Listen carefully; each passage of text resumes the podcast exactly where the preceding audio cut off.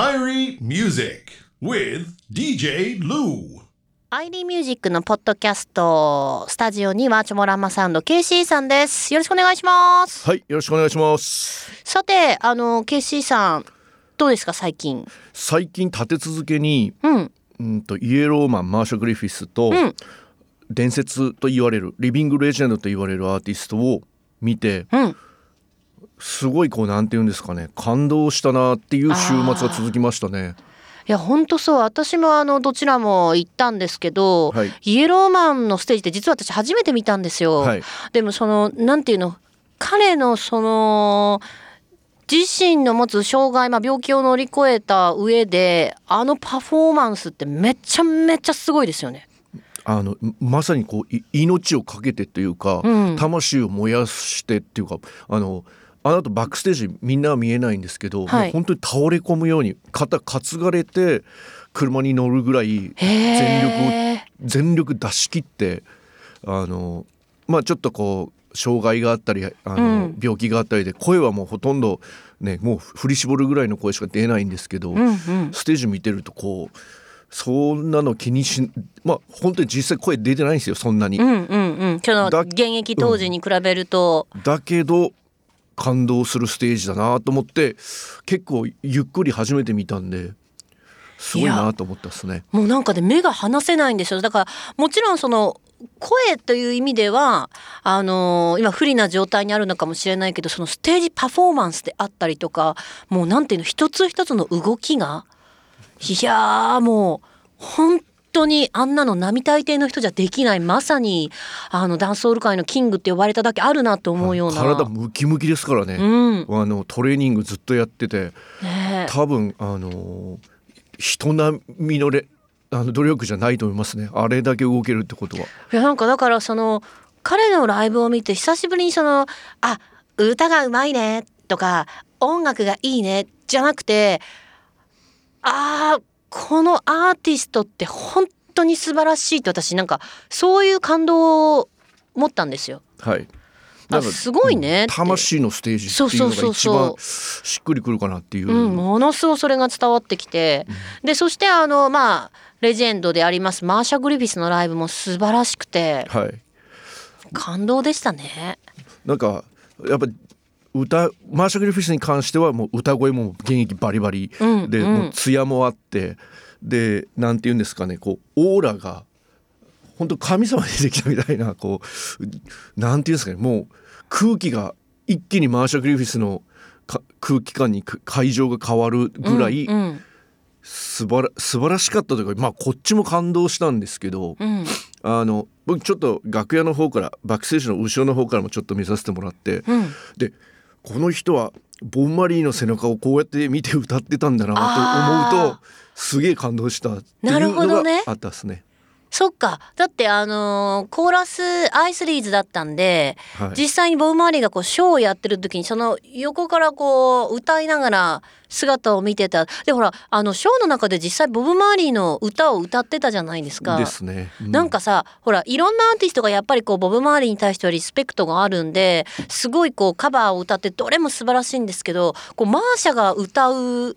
ボブ・マーリーってこう説得力が全く違うなと思って。もうやっぱまあ、自分が歌ってるっていうのもあるんですけどねそうですねコーラスとしてもね。自分の歌ですからねうんもうんう半分は。いやだからすごいなであの時の会場の盛り上がりもほんと素晴らしかったですしまた見たいないやまだここもう今の感じだとこれすらか元気だったっすもうん70何歳かだだけど、うんうん全然元気ですねしかもなんかむちゃあのおしゃれですよね若いしやっぱはい美人だし、おしゃれで出番直前に、あのライブハウスの壁で真っ白の衣装がちょっと汚れてすごい腹が痛ましたね あのなんだこの会場の壁はっつってちょっと機嫌が悪くなりそうになったんですけどね大事なね衣装大事な衣装ですからいだって一日に3回着替えてたもん、うんで昨日うーんと昨日というかまあ先日、うん名古屋のショーをあのインスタとかで見ると今度は緑の緑全身緑の衣装とうわか毎回色変わってますね。素敵ですよやっぱその辺もやっぱりこうねえ彼女がこう常に現役でいらっしゃるポイントなのかなってでもね実は私インタビューの中で聞いてるんですよはいマーシャに「どうやったらそんなに若くて健康でいれるんですか?」っていう質問もはいはいあでこれこれはインタビューで聞いてください本編で聞いてくださいっ本てこと編でですね聞いてほしいなと思いますが、はいでも今回ねインタビュー前回のインタビュー7年前6年前ですか7年前7です年か前7ですちょ年前うど7年前のうん今日じゃないかな923ですよ、あ9月23日、ちょうど7この年前収録してる日に、はいマーシャが福岡でライブやってで次の日にその太宰府行ったり温泉行ったりとかして、でそこで私撮らせていただいたんですよインタビュー。でその時にもう私は一生マーシャ・グリフィスにお会いすることがないかもしれないとこんなレジェンドな人と、うんそうですね、また日本に来ることもないかもしれないしジャマイカはまあねマイアミに行っても会うこともできないだろうと思ってで私も思いっきりいろんな質問をしたんですよはい今回。であその前回ね7年前。でそしたら、まあ、コロナが明けてまたマーシャが来るってなってもう今回本当にインタビューを絞り出して絞り出してはいまあ、もちろんニューアルバムについてもお伺いしてるんですけれどももういやもうこれはアイリーミュージックでしか聞けないようなインタビューを絶対に頑張ろうと思ってでもね久々に手が震えちゃってはい大変でした。そうですか いやいやいやでもこれねでわわかんないわかんないですかねわかわかんないかなあのレデイビッド・ロディガンさんは私のもう本当にラジオ界の憧れである人、はいでマーシャ・グリフィスは本当にそのレジェンドである私の中ではもうスーパースターっていうか皆さんの中でもそうですしそんな一緒の空間に入れる人と思ってないもうさ手が震えてしまいまして緊張でってことですね緊張っていうかもうわもうわけわかんなく初めてなりましたあんな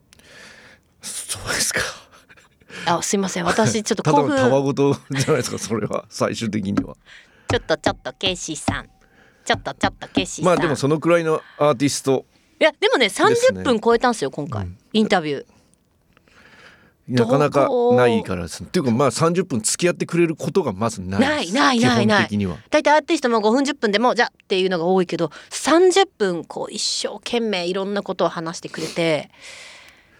まあくりそうですねもう母親と同い年ぐらいとかなんで、うんそれであのバイタリティというかすごいしかもショー前ですからねなんかその他のイベントではライブ終わった1時間後にスタジオ入ってレコーディング朝うわ4時 ,4 時までノンストップでやったとか全然それで元気でそのまま帰ったとかすごい体力すごいですねあの踊ってたしずっと政治上でもチャーハンが好きらしいですよ、あそれはもうあのジャマイカ人あるあるですうん、チャーハン食べたいって言ってたな、やっぱ中華料理というかまあいわゆるオーソドックスな町中華みたいなうんうん中華料理大好きですねジャマイカの人は。ねまあ、結構やっぱ中国系の人がジャマイカでもお店出してるから馴染みがあるっていうのもあるんじゃないですか、えうん、チャーハン食べたいって言ってたじゃあそういうことではいチャーハン食べたいっていうことではいじゃあ今回は終了したいと思いますありがとうございました、は来い月もよろしくお願いしまありがとうございましたす Love FM Podcast. ラブ f m のホームページではポッドキャストを配信中スマートフォンやオーディオプレイヤーを使えばいつでもどこでもラブ f m が楽しめますラブ FM.co.jp にアクセスしてくださいね Love FM Podcast.